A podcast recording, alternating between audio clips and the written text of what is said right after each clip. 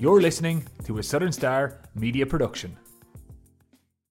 The murder of Sophie Toscan du Plantier um, happened when I was a young girl. You know, I was 11 at the time. Um, and I think anyone who lived in West Cork at the time, and I'm sure that's probably most of the people listening to this podcast, will remember just how shocking it was. You know, um, I think when you grow up in an area like this, particularly in the 90s, where crime you know wasn't exactly something that people gave a great deal of thought to. You know i know at home that we never locked our doors and my sister and i were given just enormous um, freedom. Just you know we went out in the morning and we you know we kind of appeared when we were hungry to eat dinner and then we were gone again um, and no questions were asked. Um, so i think that when that happened it was so shocking because it felt as if the darkness from the outside world was sort of encroaching upon ours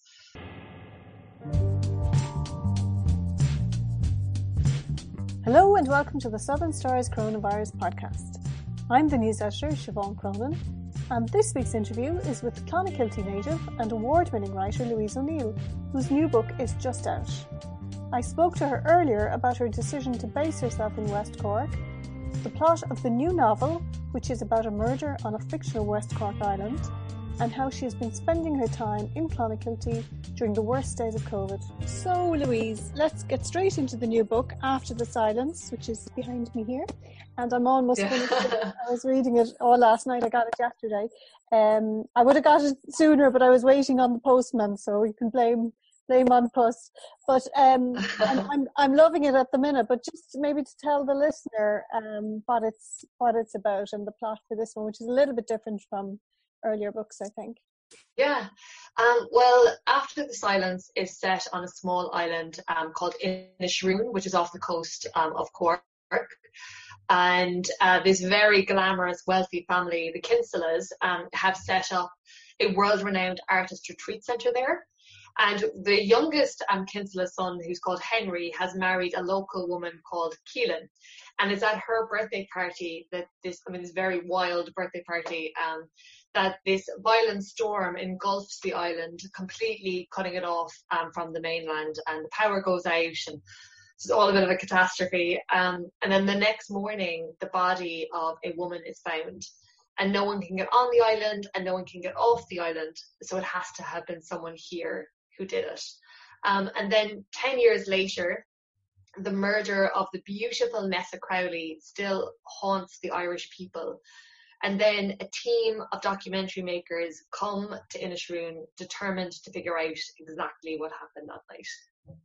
Great. And would it be fair to say that some real life events or even some details maybe from real life events sneak their way into the storyline there because even the two documentary makers we had of course the the West Cork podcast which was very popular here last year the year before two documentary makers coming to Ireland on foot of having heard the story from a relation.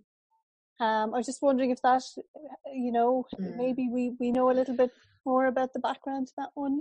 Yeah, of course. And I mean, you know, obviously, you know, I have to say, and I think anyone who has read the book would understand that the two cases themselves are very different. Um, but you know, obviously, the murder of Sophie Toscan du Plantier um, happened when I was a young girl. You know, I was 11 at the time. Um, and I think anyone who lived in West Cork at the time, and I'm sure that's probably most of the people listening to this podcast, will remember just how shocking it was. You know, um, I think when you grow up in an area like this, particularly in the 90s, where crime you know wasn't exactly something that people gave a great deal of thought to. You know i know at home that we never locked our doors and my sister and i were given just enormous um, freedom. Just you know we went out in the morning and we you know we kind of appeared when we were hungry to eat dinner and then we were gone again um, and no questions were asked.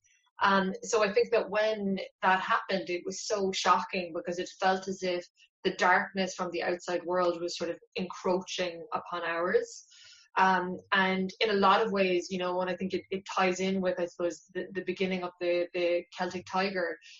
A lot of ways, I think that that murder almost heralded the end of one era, like the end of like, you know, Innocence the old Ireland. And, mm-hmm. Yeah, exactly. And you know, I mean, obviously, I was a child, and I'm sure there were a lot of people, you know, at the time maybe who would disagree with me, but it was that was the way that I saw it. Um, so I think that when I heard news about the West Cork podcast, I was just so fascinated. And, you know, I haven't been someone, you know, I've traditionally been a little bit squeamish about true crime um, documentaries um, because I think so often there's a lot of attention paid to the uh, murderer or the person who is suspected or the, you know, whatever, rather than the victim themselves, you know, um, in, in a lot of, let's say, particularly American ones, I've noticed that. So, but I, I I was bet into that um into the Audible series. Like I listened to all 13 episodes in less than 24 hours. Um, and I think there was a very small part of me, which I, I'd say was probably the 11 year old girl, who really hoped that by the end of it, that these two documentary makers would have solved this crime and they would have, I think, I don't know, given Sophie and her family peace. But in a way, actually, I suppose the people of West Cork piece as well, um, because I think this has cast such a long shadow. Um, and when, I mean, obviously, you know, real life isn't tied up um, quite as neatly um, as it is in fiction. But I think when I finished it, I was very surprised actually by how, like, there was a lot of things that I didn't know about a case that I thought I knew everything about. Um, and I think I had very, you know, by the end of it, I was like, I really don't know what happened here. I really don't know who did this. And I think that sometimes growing up in this area, maybe we were told, you know, a certain story, and I it was all so uncertain by the end of it. But I think afterwards, it wasn't necessarily this particular case that I kept thinking about. It was more the idea of, I suppose, the idea of outsiders, you know, the idea of the blow-in, the the the Sassenach, you know, um, and I suppose as well the, the thought of these two documentary makers coming in to a very small, tightly knit community, you know, with their English accents and you know asking questions and um and I think especially I suppose poking at a wound that had barely covered over. Um, and to me, I think I just I could not stop thinking about it, um, and that I suppose was where the, the seed began.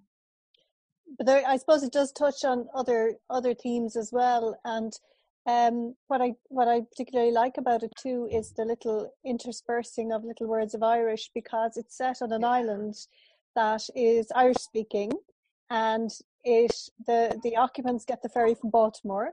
So I'm just wondering, yeah. is it is it Cape Clear? There's an Irish there.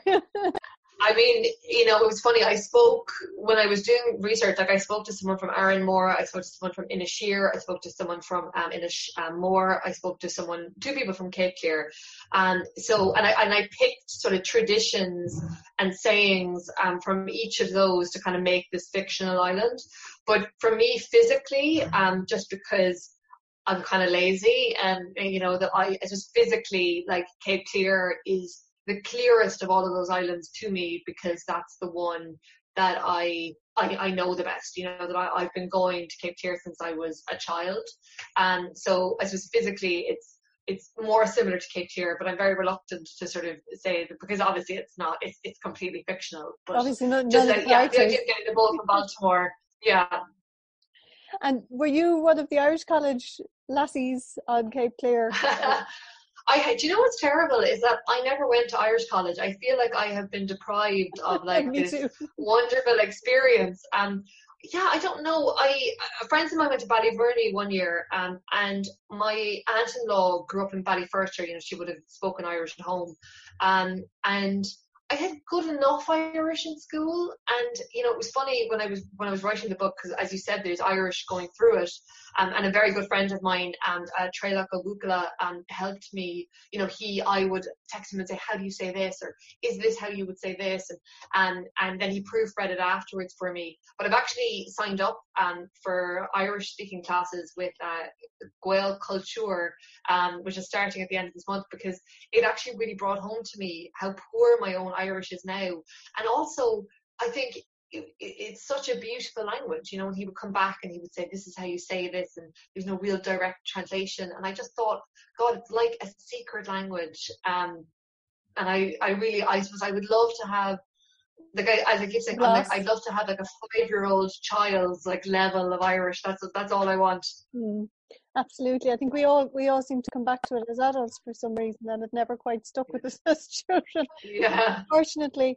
Um, so, can I just ask you um, a little bit about the themes of your books? Um, as you see behind me, I'm, I'm, a fan. I have I have all the, the yeah. novels, but um, I have found that the themes are quite dark. Now, I was thinking about it last night, and I was thinking what I love about your books is that you kind of draw us in very gently. You think you're reading a lovely light read because you're not a fan of big convoluted words or really overly colorful descriptive passages and then you get to the end of the book or even in the middle you go my god this is a really heavy theme like you have domestic violence in the current book you've got murder you've, you've written about rape you've written about obsession misogyny it, what is it do you think in your own psyche that draws you to these very dark themes or is it just they're really good themes to to write about? I don't know you know it's funny a friend of mine who is um, an english author she sent me a message the other day saying that she had finished after the silence, um, and she said, I'm trying to remember it, but basically something like what what I marvel at um, is, or what she said, like she said that she marveled at that how I'm very warm and sunny every time she meets me, you know, um, and then she said, but then when I read your books, they're always just very dark, and she said it's just really interesting to see how how easy it seems to be for you to kind of access that. Um, and like, I mean, I never want my books to be issues novels. I never want them to be preachy. I always want them to be complex and, and nuanced and complicated. And I think particularly in After the Silence, which is primarily like a psychological thriller, like I wanted to make it a page turner. I wanted to make it gripping. But because it's me, I suppose I am always thinking about other topics or other themes that I, you know, I've, I've written in so many different genres. Like I've written a dystopian novel, I've written contemporary novels, I've written a fantasy retelling of The Little Mermaid. This is a psychological thriller, thriller. But I think there's a theme or a thread that kind of connects all of the books. Um, and you know, I suppose any most authors anyway have, I think, just certain motifs that they keep returning to because I think you're trying to almost work it out in life and in fiction and for me, I suppose, you know, I am a woman living in a world that sometimes feels like it's maybe not designed for me. Um, and I, you know, I suppose I've experienced sexual trauma, you know, I've, I've struggled with an eating disorder, um, and I suppose I know what it's like to navigate this world in a female body. Um, and these are topics that, you know, if you look at something like domestic violence, um, like we talk about coronavirus being a pandemic. I mean, domestic violence is a pandemic. Like it, it impacts a billion people around the world. You know, one in three women will be um, will experience some kind of um, abuse in their lifetime, um, and sometimes it can feel very frustrating when that is marginalized as a as a, a niche topic, you know, or, or a woman's issue because, as I said, it's so prevalent. Um, and I suppose what I found interesting because the original idea for this book was the murder mystery and was the documentary.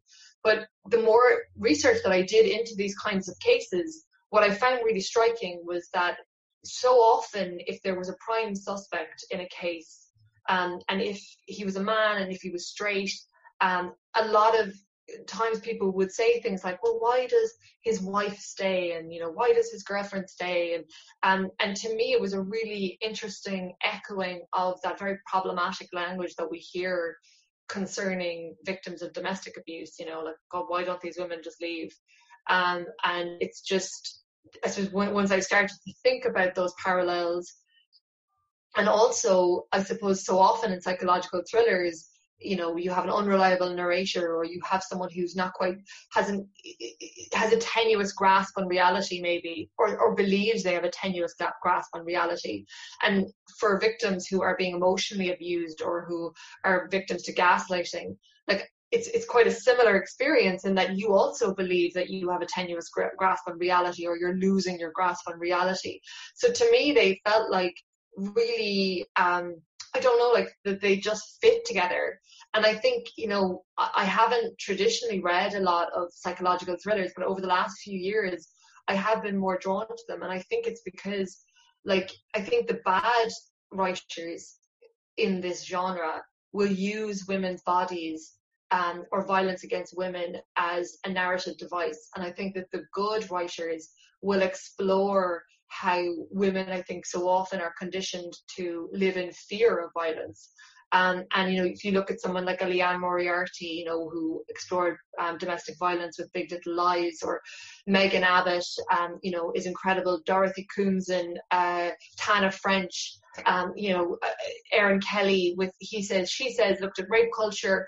Like it's actually kind of interesting, I think, how those two, like how this genre seems to tie in quite neatly with the exploration um, of quite dark themes, particularly pertaining to women and women's bodies.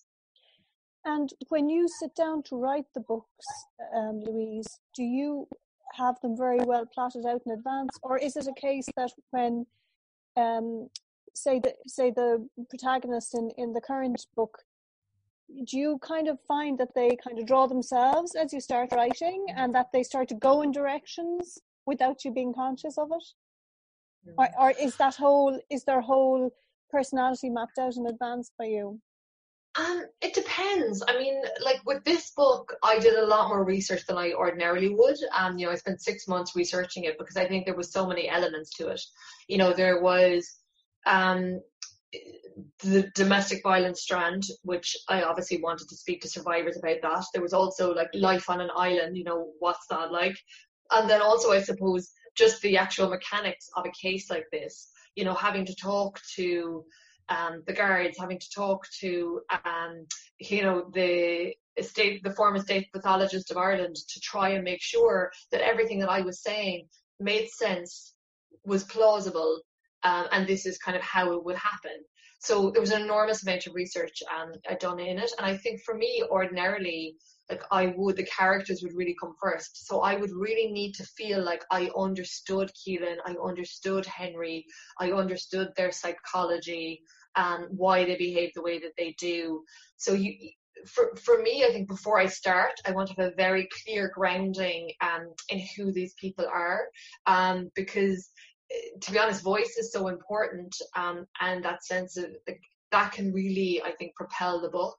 Um, but I did with this one have a very, very clear outline.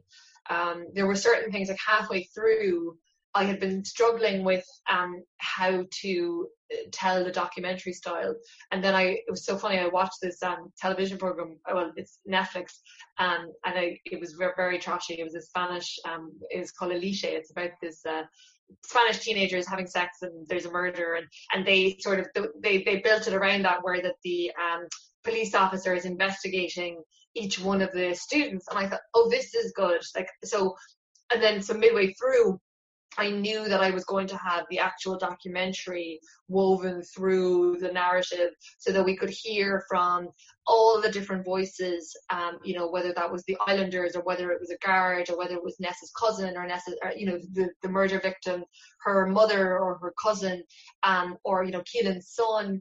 Um, I think just to kind of give a very broad um, picture of it, but also I suppose to understand that memory is very fallible um, and everyone's version of what happened that night is is slightly different. So i think for the reader you're never quite sure what to believe or or who um, to trust.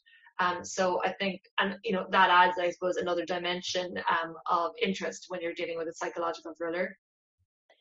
So just let's for a moment I, I, I would it be fair to say that asking for it has been the most successful book to date only that it's it's grown legs into other genres as in it's been on the stage and there's been work done on a on a movie of it.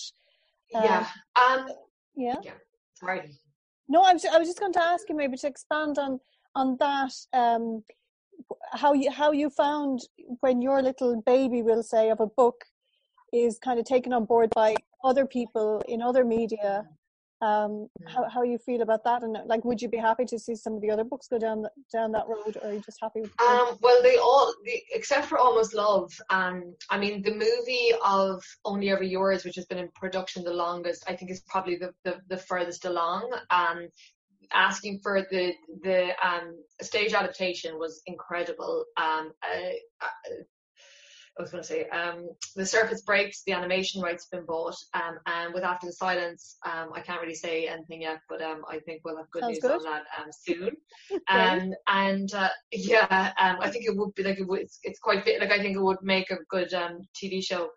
Um, but yes, I would say After the Silence is definitely, I suppose, the one that has left its mark maybe um and the thing is as a writer is that you you never know like you never like if i was looking at the books do i think after the silence is the best one or my favorite one? Like not necessarily. Um but i think sometimes a book comes at the right time it hits the zeitgeist um people are ready to to read it um and then a lot of it is word of mouth. Um, and the thing about that is that you just cannot control that. There's so much that like your publisher can do with marketing and you know with with publicity and you know um, all of that. But I think a book is only ever going to take off or sort of I think be embraced by the culture in that way if it's people telling each other you need to read this book. You know you have to read this book. Um, have you read this? You know asking for it or whatever. Um, and it's it was a very strange experience. I mean, it was wonderful. Um, it was very humbling. Um, I think as a writer, to have something that you've created go out into the world and for people to respond to it and to feel like it has done some good or that it has helped people in some way, um, I think is really beyond anything that you could have ever wanted or, or hoped for. Um, so I'm very proud of that. Um, and I think in a way it's the only book where I really had to I felt like I had to detach myself from it in a way um where that you know the other books really feel like mine. You know I feel like they belong to me. Um whereas I think with asking for it very early on I knew that it didn't really belong to me anymore you know that it had been taken by other people in a, in a good way you know and sort of that they had taken it to their hearts. And then obviously when the stage adaptation I was like this is a new iteration of this I think in a way it's healthy um, to once you've written something just to let it go. And Elizabeth Gilbert, I think, calls it kicking it to the curb.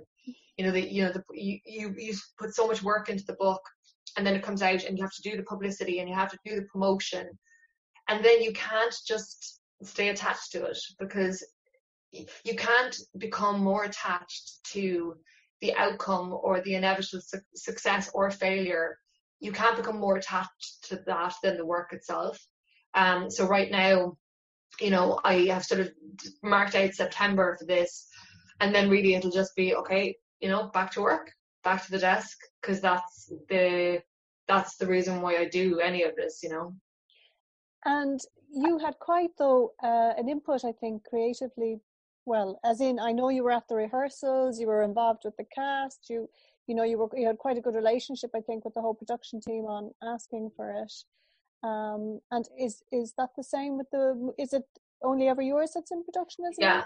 Well? yeah. Um you know it's it's interesting because only every year they ask me when i write the script but i just was like i don't know how to do this. So um they have someone really amazing working on it. Um and it's been lovely it's actually been very interesting because it's so like that book came out in um 2014, so it's six years ago now. And realistically, um, like I probably haven't read it in seven years, you know, um, because once they're out, I never read them because I just see the things I want to change and the mistakes I made, and I'm like, oh, I wouldn't have made that creative decision. Um, but uh, yeah, so this a new script actually just arrived um, last week, and then we have a phone call, and you know, because they want to hear. But I've actually said to her, like, I keep saying, I'm like, this is your baby now. Like you know it's it's seven years on eight years on since i wrote it.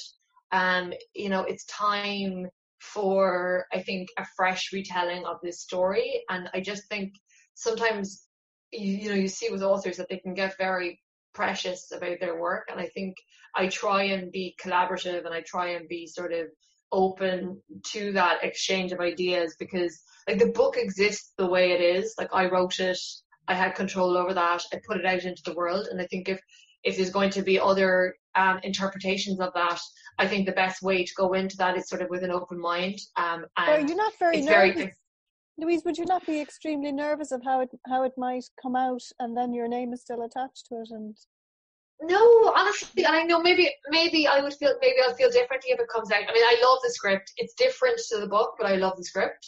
Um, maybe I would feel I don't know. I mean, I'm sure it might, maybe it will be disappointing.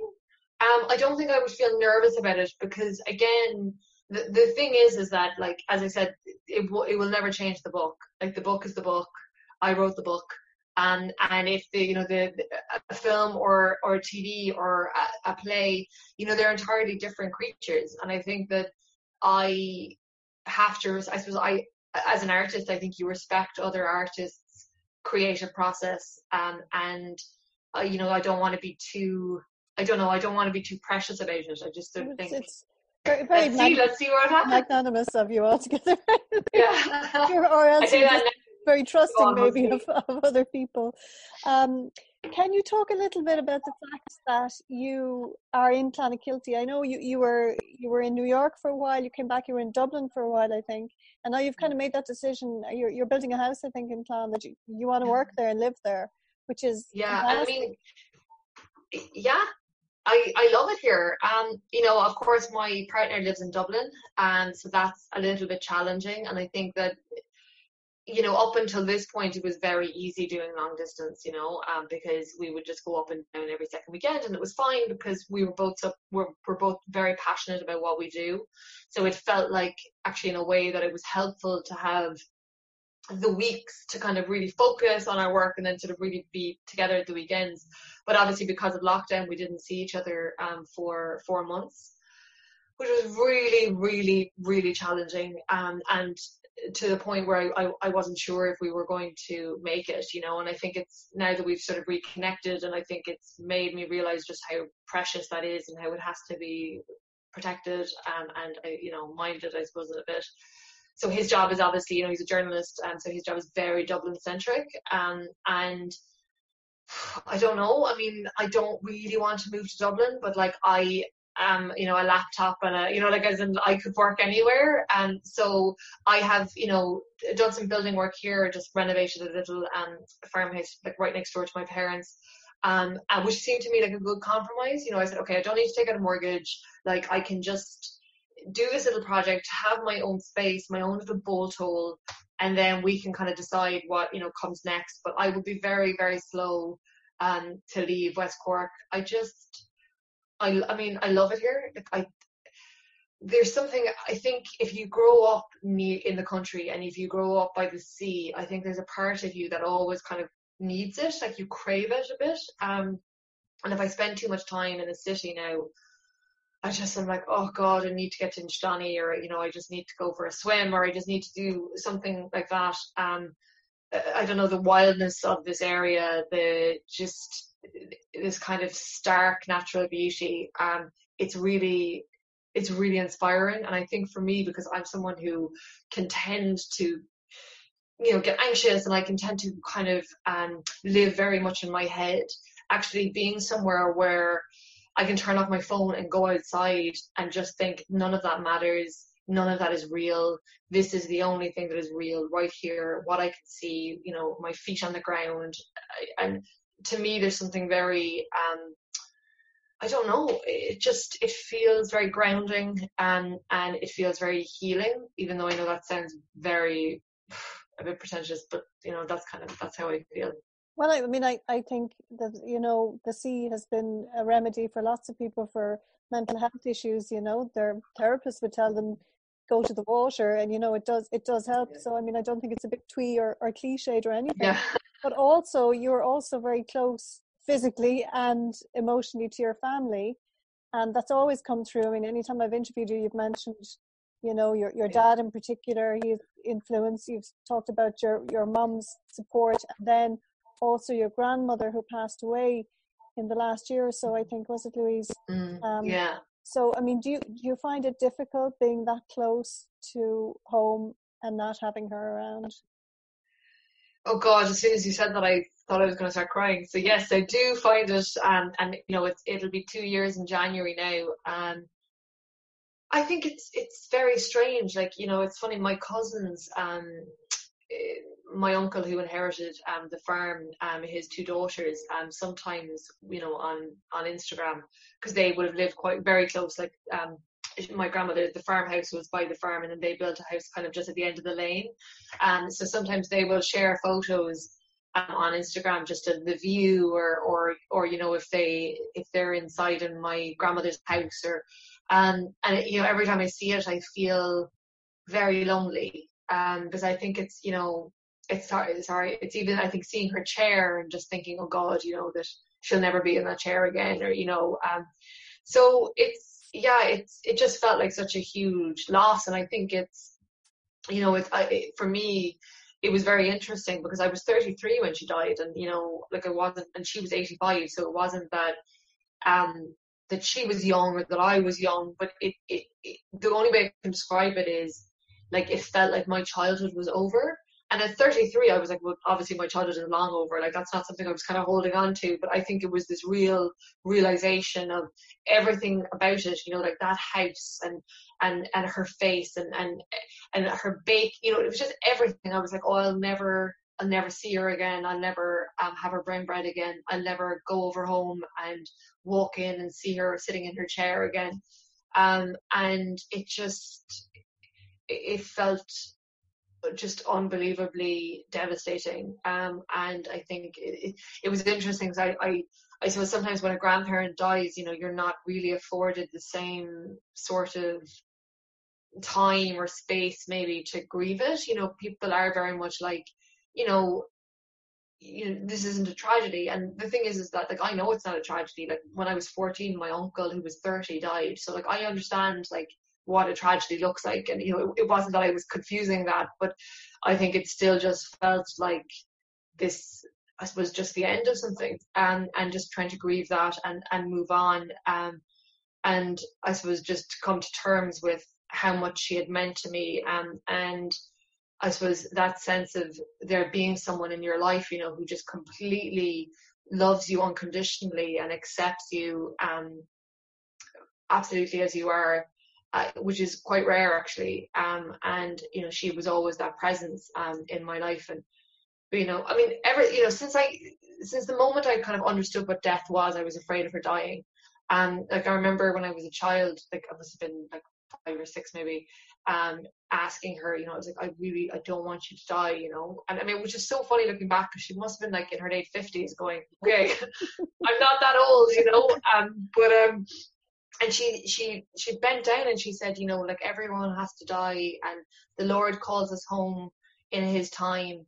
But she said it won't be for a very long time yet, you know. Um, and uh, I suppose you know she was she was right, but uh, yeah. So it's just been, you know, it's just a process. It's part of life. Um, but I I do, and I think you know I, have spoken about her a lot um, during this uh, promotional period, and obviously the book um, After the Silence is dedicated to her.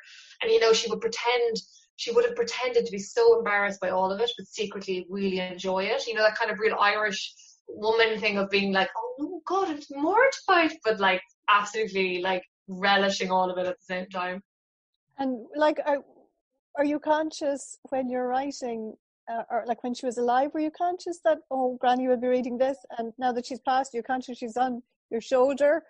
You know, some your sex scenes? Or I mean, honestly, no. And you know, it was funny because like she read she read the I mean the examiner column was probably more what I was worried about because I don't I don't actually think she ever read the books. Like she bought the books and she would have bought them for friends and and the um she went to a daycare center every uh, Tuesday and the there was a man who used to come and pick her up so he would she would have bought the books and gotten them signed for his children uh, for his daughters who were in their twenties and so she was very proud of it, but I don't necessarily think she would have read them. I mean, she never said it to me, but like she would have read the column every week. Um, and, you know, I remember, like, I do remember one piece that I wrote about having sex on, on the first date. And I did text my aunt in law and I was like, look, Colette, can you just make sure, like, if, if you're dropping the paper over to Granny, like, just tear that page out. Warner. I think I'd be more embarrassed than she was. But like I will say, you know, she never once said to me, you know, particularly now coming up to the repeal referendum, and you know, I would have written extensively about abortion. I would have written extensively about the Catholic Church. Um, and like two of my granduncles, like one of whom is who's dead now, but the other um, one is I like is like another grandparent to me. I absolutely adore him. We're priests, and like I visit Father Khan, and he is in a retirement home now in Dalgan. Um, so I, I visit him regularly, and I write to him, and and you know he would have read my column and they were very they were very accepting of it. Like there was no and i mean this is like a man who like he lived in korea like he moved to korea like in the 50s like after the korean like war and like the place Seoul was like a, a shell. And like there was never once a I'm dis- disgusted by you or you should never have written that. It was very much like, okay, this is your opinion. Um, and that's fine. You know, it was, and like my grandmother, I remember a friend of hers once saying to her, um, my mother told me this, um, because obviously she would never praise me to my face, like that would have been uh, now in case I would have gotten notions, Siobhan, like that would have just been beyond her. Don't get notions. But, um, yeah, exactly. Um, but she said, uh, um, my mother said that this woman came up to her um, and she said something like, oh, you know, it was a disgrace what Louise wrote in her last column. Um, I think it, obviously have been criticizing the church um, and the sex scandals and, and, and the cover of, of sexual abuse. Um, and I was using that as a way of talking about um, repeal um, and the referendum. And my, my mother said that my grandmother bristled and sort of stood up to. She was very she was quite short, you know, and sort of stood up to her full height. Um, and said, um, well, you know, the only Louise, the only thing that Louise ever wants to do is help people, and sort of like, you know, like sped off, you know, very, very insulted. Um, and I think it was that she was very she was very quiet in like her support and in her love and everything about her was kind of very understated but also you were never you would never doubt it either you know you knew mm-hmm. like it was just as i said this kind of unconditional love but, but, but kept, i really appreciate that. she kept all all the clippings louise didn't she have yeah. everything you ever wrote yeah yeah when when we were cleaning out her house afterwards we found this drawer and it was full of all my columns every interview that I'd ever given, every feature, every review, like everything. And I had no idea that she was keeping any of this, but she had it all kept um, in this drawer. And it was just, and I think, you know, I was really lucky actually because, you know, so many people would have asked me, you know, do your parents get, I suppose, a bit strange or do they try and you know tell you to stay quiet or not to talk about that subject or you know to, I suppose to censor you in a way. And I was like no I've all I, they've never once ever said to me you shouldn't write about that or you should you know that's not they, they would always have said you know you this is your story or this is your life and you know you you must do what you feel is right. But I was extraordinarily lucky that my grandmother never said I'm disappointed in you or I'm horrified by this or you know she really just but you know, it was the same way when I was a child. Like I used to go to, we used to go visiting to her, um, her brothers and sisters, and I would get up on the table and I would do these dances, and I said they were just thought I was insane. Um, and there was never get down off the table. There was never be quiet, you know, or you're embarrassing me, or it was just sort of that's Louise. She is who she is. That's fine. And honestly, it's such a gift to have been given um, as a child, but also just as a person. I just think it's an incredible gift to give someone in, a sense of, I love you just the way you are. Un- unconditional love, basically. Yeah. Um, can we just touch for one minute on your time in New York because you said to me before that you re- you were working in the fashion industry there and you really found it quite difficult and it struck me as you felt it was quite shallow. And I've always been surprised. I'm always waiting for the next book to be about the fashion industry. And I don't that's coming yet. But can you tell me a little bit about it then? And um, uh, because for most girls of your age, that would have been a dream job. And, you know, yeah. working in New York in fashion. But you didn't, mm. you didn't like it at all, really.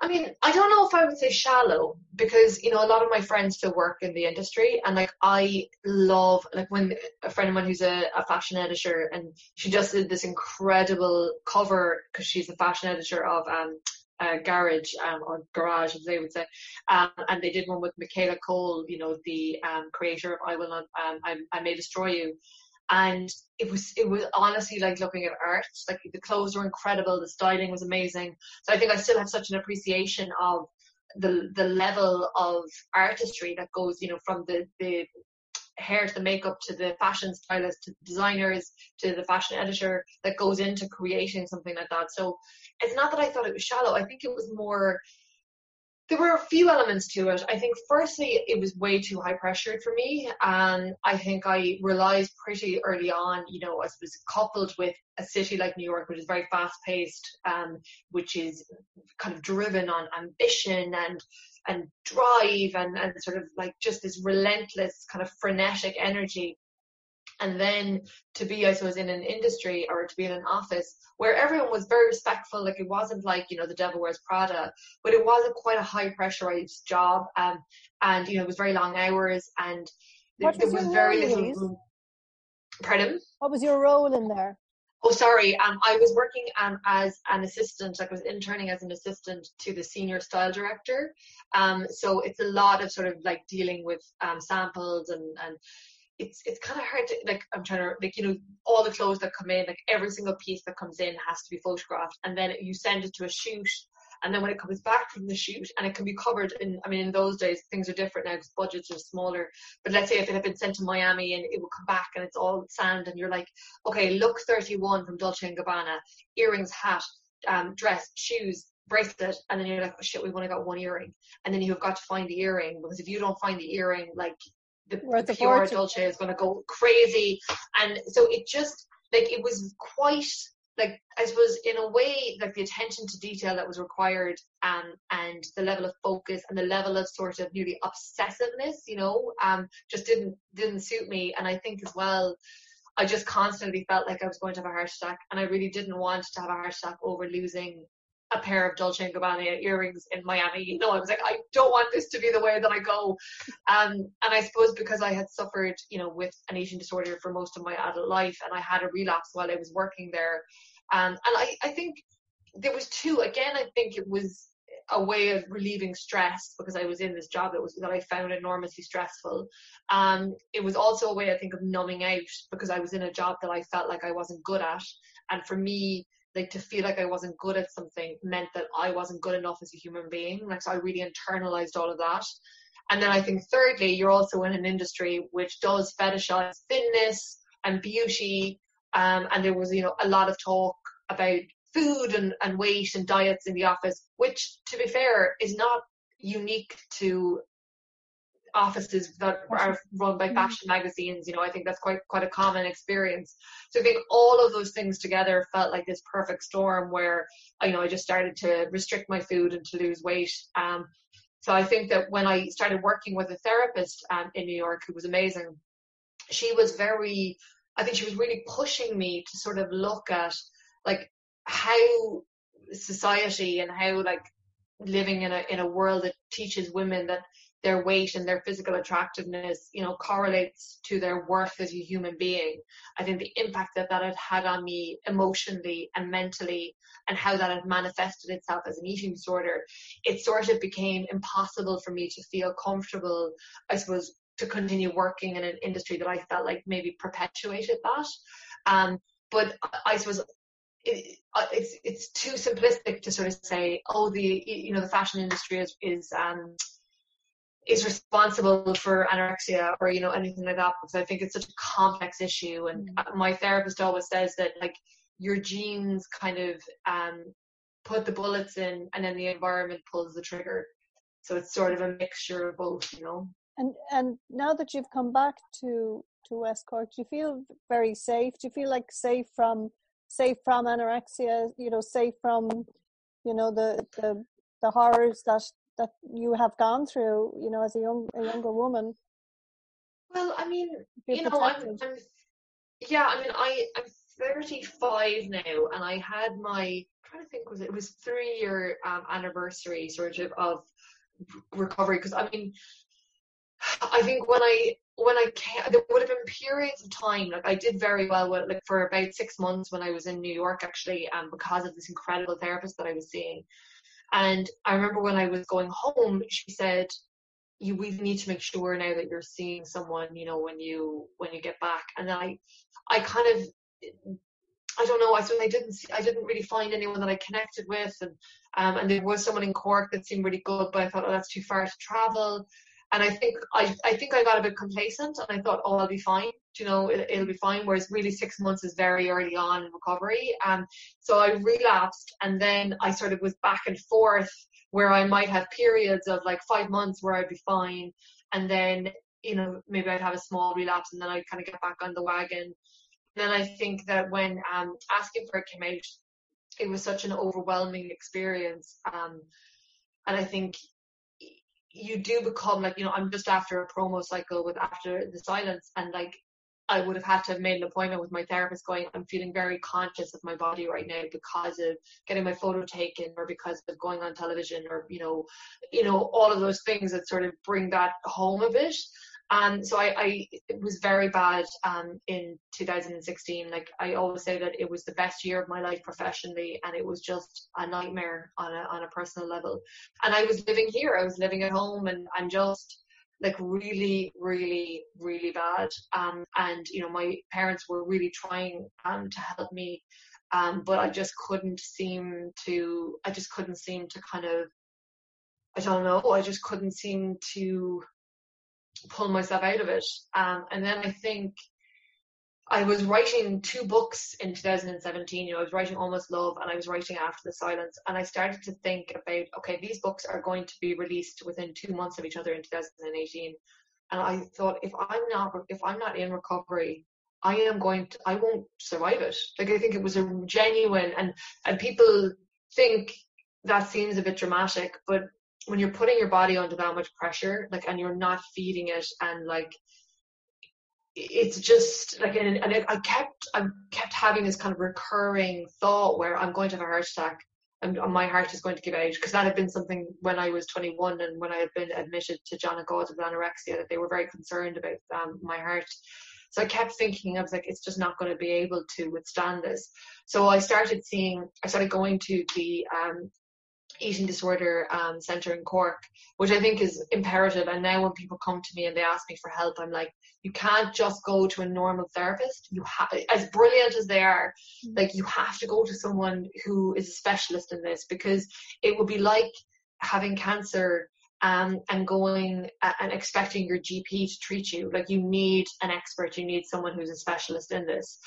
So like I worked very closely with them, um, and it was it was like you know you you talk about sometimes like something being an overnight success or something being an overnight like that it just all comes together.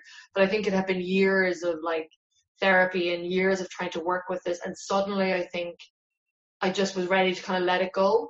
Um, and i have been in full recovery now for three years um, and i think this is the first time in my life where this feels normal because I think that when you have something like this, like I developed, I was around 14 and a half, kind of 15 when I first developed an eating disorder. And it was a part of my life until I was 33. So for the majority of my adult life, I haven't, I, I haven't known what it's like to eat normally. I don't, I, I didn't know what it was like to feel full. I didn't know what it was like really even to feel hungry. Like I just didn't have any sort of awareness of what that meant, like what it meant to have a normal relationship with food.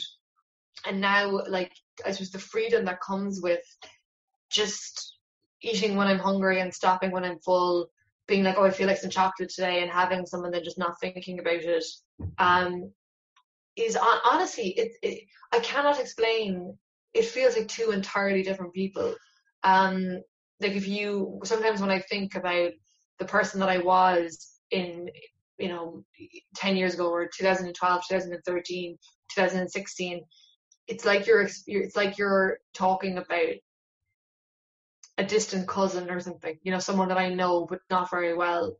Um, and i think it's the freedom but that's what i think people who maybe are going through it can't even begin to understand because and anyone who's had an addiction will i think or recovered from it understands that because you you devote so much time to the addiction you know you devote so much time and energy and the secrecy and and and all of that that I think goes into to maintaining this pretense that everything is okay.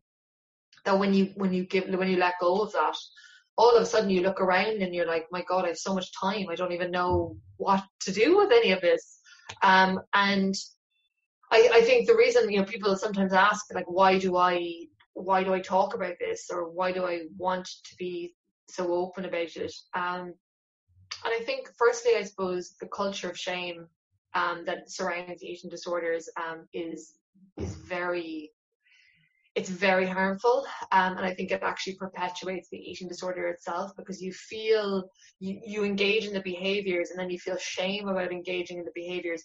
And then in order to numb out from that shame you engage in the behaviors. So it's like this really vicious cycle that just goes on and on and on um, so I think that like eliminating the shame and the secrecy and talking openly about it is is important. And and also from this perspective, I think I'm evangelical about saying to people full recovery is possible because I think I had just kind of accepted that this was always going to be a part of my life I would probably manage it that maybe I'd be 80% um, recovered or, you know, that I would, I would restrict maybe only in times of stress or, you know, whatever.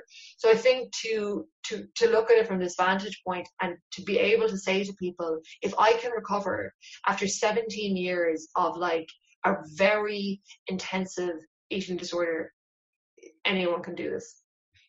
That's, that's that's lovely, a positive um, note. And I'm always reluctant to go to places like that with people, even when they say they will talk about it, because most people aren't as open and honest as you. And I think it's fantastic. There must be so many people out there suffering, and they don't hear many people talking about anorexia. So, you know, well done on that. You also went off social media for a while, Louise, and I often wondered was that part because it can, social media can be such a nasty, horrible place. Do you think that had any part in your recovery, just getting getting away from it for a while? Yeah, I would agree. Um, I, I suppose to be honest, I think part of the recovery was just taking care of myself, like being like I'm an adult, learning to cook for myself, learning to like not push myself if I was tired, like going to bed. Like, like this sounds so basic to most adults, but I think when you have had an um, an addiction or an illness like this from a young age, it kind of stunts you emotionally. So you almost feel like in your, you know, when you recover, that you're trying to figure out how to like actually function as as an adult in the world. Um, and I think a lot of it was just setting boundaries for myself and saying, I don't need to do this. You know, I don't need to be these, you know, a punching bag for these people. Um, and I so I came off uh, Twitter and, and Instagram for well Instagram for 18 months and I've been off Twitter nearly two years. But my partner actually um, is in charge of my Twitter account now just for promo purposes. So that's lovely. So I don't have to deal with it. I don't have to think about it. You know, he just tweets from my um from my account. Although one day there last week he forgot to switch accounts and he started um, tweeting about the Bohemians, which are his favorite um, soccer team. And I was like, okay, very off brand here. Please keep, keep to the subject. Yeah, people um, might spot but, that one, I think. yeah. But I think, you know, the thing is with social media is that, again, you know, I suppose it's too simplistic to say it's, it's either all bad or it's all good because I think that for a lot of people, like, you know, we wouldn't have had the Me Too movement without social media. Like Black Lives Matter, that has been propelled through social media. Um, and those are just two such incredibly important movements. So, and I think that, so it, I suppose it has created, the funny thing about it is that, is that it actually allows people to be very empathetic, but it also sort of seems to weaponize cruelty as well. Like, I was I had this um, DM this morning on Instagram, which I was quite surprised by because Instagram is normally a very safe space. Um, and it was, uh, oh, you know, just basically, fuck you, you fucking feminist. Um, I wish you would kill yourself. Um, you ugly conscious. And I was just like, and then it was, it was really strange because I, I looked on his account because I always do this just to see if anyone I know follows him or you know whatever. How many followers they have is usually a good clue as well. Uh, yeah, exactly. But what was really interesting about this was it wasn't anonymous, and it was his own account, and the first person that he followed was Pieta House. I just thought, like, after telling me to kill myself on World Suicide Prevention Day, and then you look and you see that someone is following Pieta House, it's very it's very strange. And I think I really noticed that with um, the Caroline Flack uh, situation because it was just so sad when she died. And I remember I, I, wrote a piece about it for the for my column in the Examiner. And I was I was um, looking. I you know I, am not, as I said I'm not on Twitter, but sometimes I'll search uh, for things to see sort of how people are responding to it. Um, so I did that with with Caroline Flack, and I thought it was really interesting the amount of people who were, first of all, like you know, blaming the media, saying the media were a, a disgrace that they had caused this, and then they were saying, you know, like hashtag be kind. And I started looking back through some of these people through their older tweets and like this really vicious commentary about Meghan Markle, you know, um, implying that she was, you know, whatever. I'm not going to repeat any of it, and like quite racist rhetoric, and really like these awful comments about Taylor Swift or or whoever, you know, like their bodies.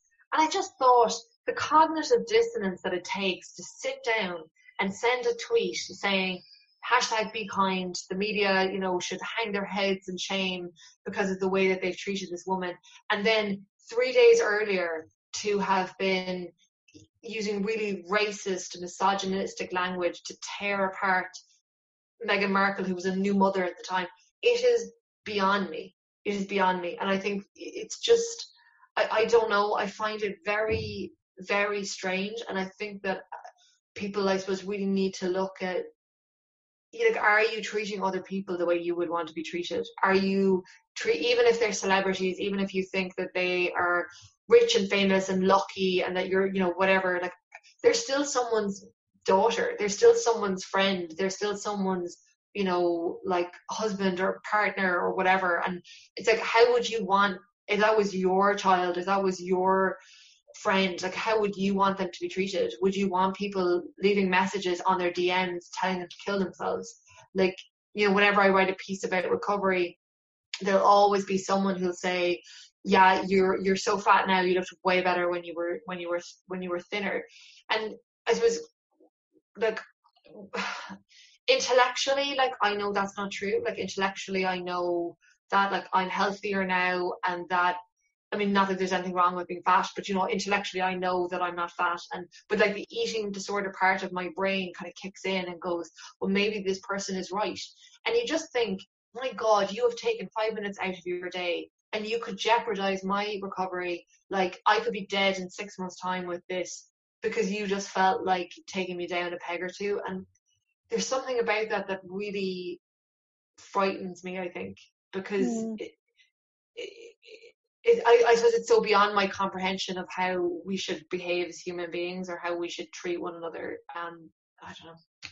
Yeah. Sorry for that little rant there. Just no, you're, you're fine. I think there's probably a story to all those people um, who react like that. That they have their own story to tell. I think I don't know was it Tina Fey or some other American comedian had a response very similar to yours, and she started to engage with the person and uh, they went down a route of him eventually apologizing and saying look my life is really crap right now and i didn't mean to take it out on you and you were just the first person that came across my path. I saw the tweet. And they ended up i think she sent him i think she sent him to rehab or something. Anyway she ended up helping him and they became great friends. And so, you know. That won't be happening here, Siobhan. That okay. won't be happening here. Sorry. Okay. Sorry. oh, look, that's one one little gem in a sea of, of awful pain that I was trying to trying to show you there, but I know I know they don't they don't all work out like that, unfortunately. No, I don't think they do. But um so I, I, I just noticed we've gone way over time, but can I just? Oh, sorry. To, no, it's it's wonderful. It, it, I, I always tend to go on and on and on, like oh, no, especially no, in podcasts. I'm just like. no, I, I really enjoyed it, but I did want to ask you your recommendations because it's something that people always love to hear from other people. What you watched on, on Netflix or what podcast you've listened to during the pandemic that really oh, inspired you or stayed with you or you'd recommend? Yes. Okay. Well, podcast.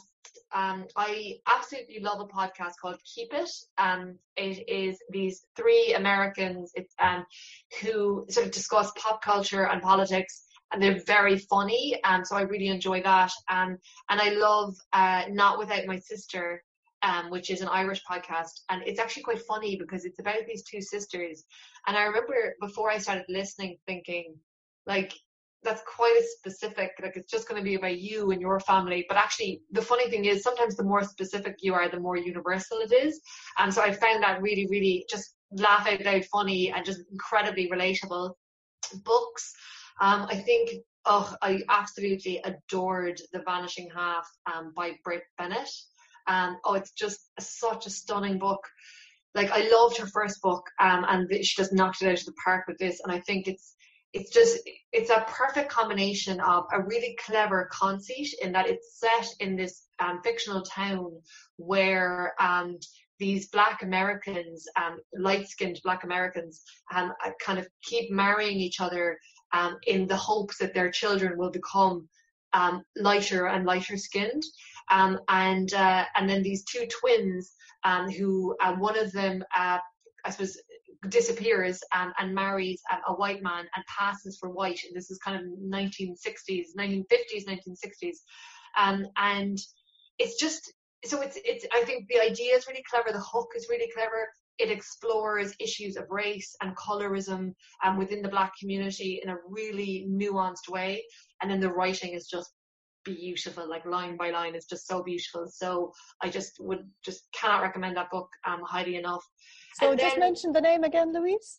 Oh, sorry, it was The Vanishing Half by Brit Bennett. Okay. Um, and she's just oh, an incredible writer. Um, and then Netflix. Um, oh, you know what I did love was Never Have I Ever. Um, it's um, the Min- Mindy Kaling show. Um, and oh god, it's so good. It's about this uh, young um, uh, Indian American girl whose father dies, um, and she loses the use of her legs. I mean, which sounds really tragic, but it's honestly so funny. Like the whole thing is brilliant, and it actually deals with grief and trauma in an incredibly smart way. That actually I think is because it, you know, she gets quite. She she then she's determined that this really hot guy in her class that she's going to have sex with him, and this is all she can think about is having sex with this really hot guy. Like she's 15 and you know, hormones are going wild, and it's all she can think about. And it's just really funny and smart, but so moving. Like the last two episodes. I mean, I started watching it. I think it was at 3 p.m. and I was awake because I think I'm not sure how many episodes were in it, and I was still awake at 3 a.m. going, I have to finish this. I can't. I I, can't I not hope finish. it. I hope it had a happy ending with that plot. Oh, God. Well, I don't know. I, I mean, it was a happy ending, but it was so moving. Like I was bawling because I think it was just the mother-daughter relationship and how fraught that had been since they thought the father had died, and it's it, oh, I absolutely adored it. So there, I'm getting very passionate here about my recommendations. Okay. Well, I must check those out. They're a little bit unique as well. Yeah. thank, you, thank you very much, and thank you for joining this with us this week on the podcast, Louise. And best of luck with the Oh, thank you so much, Dawn. it's out now after the silence. Buy it. Go buy it.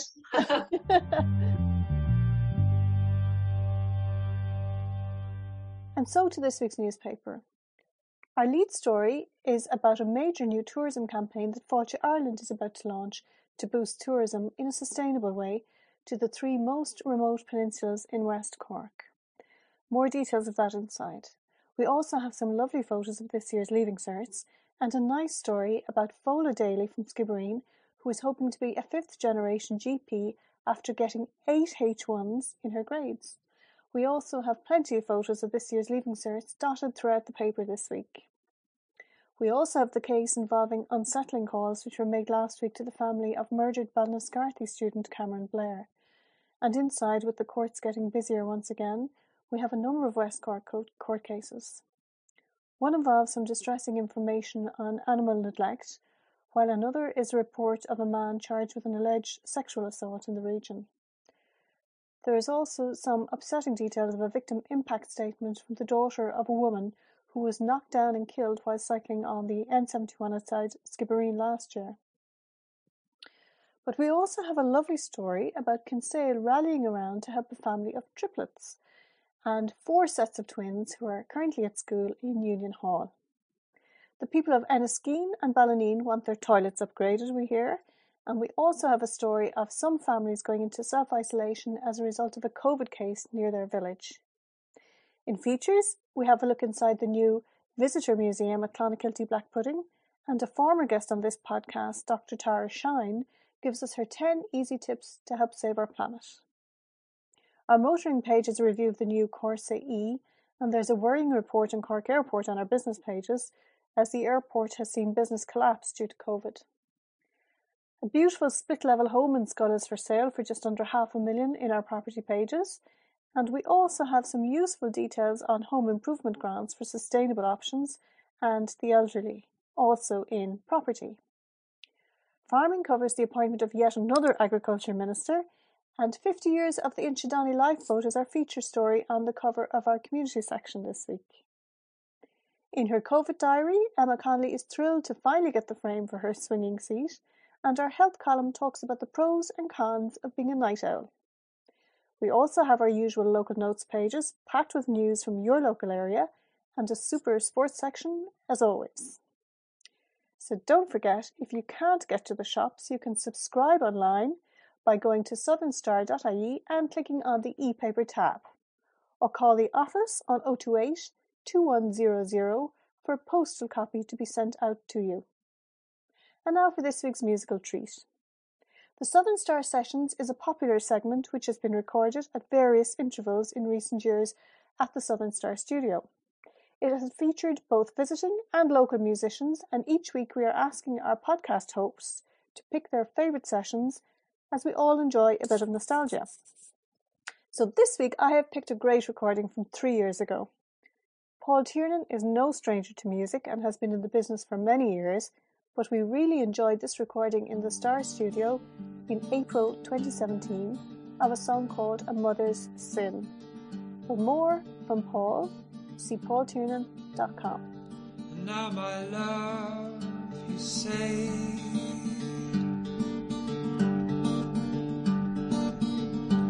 you never want this,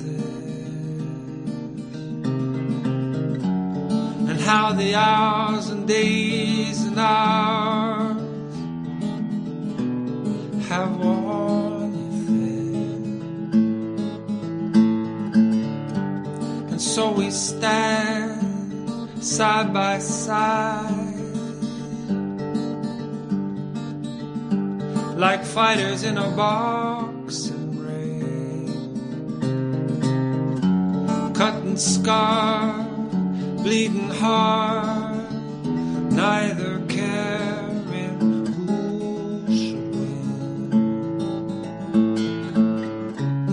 And if I could, as if I could, change what comes of this, devils dancing on wind and rain, ice melting in a glass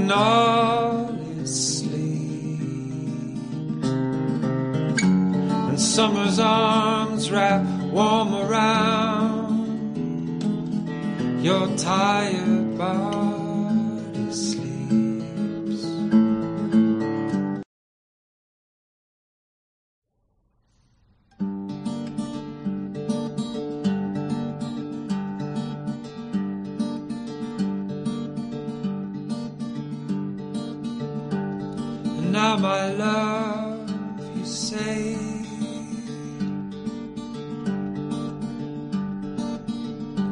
you never want this,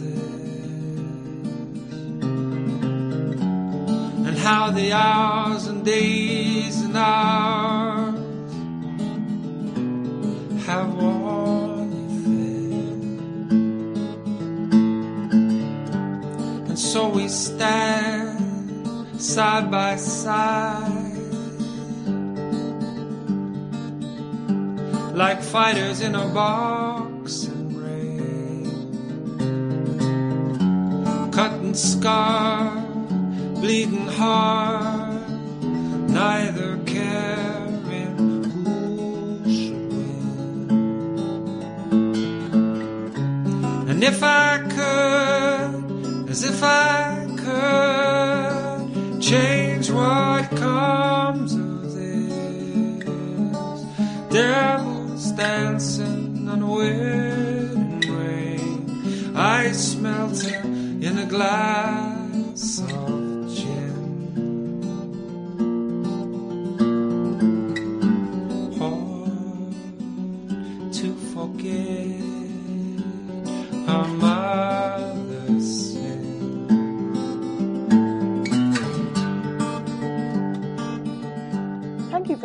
Southern Star Coronavirus podcast. Don't forget to like, share, and subscribe to our podcast, which is available now on iTunes, Spotify, YouTube, Acast, Stitcher, or wherever you get your podcasts. Thanks for listening to another Southern Star Media podcast production.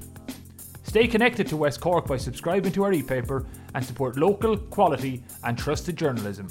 Visit www.subscribe.southernstar.ie.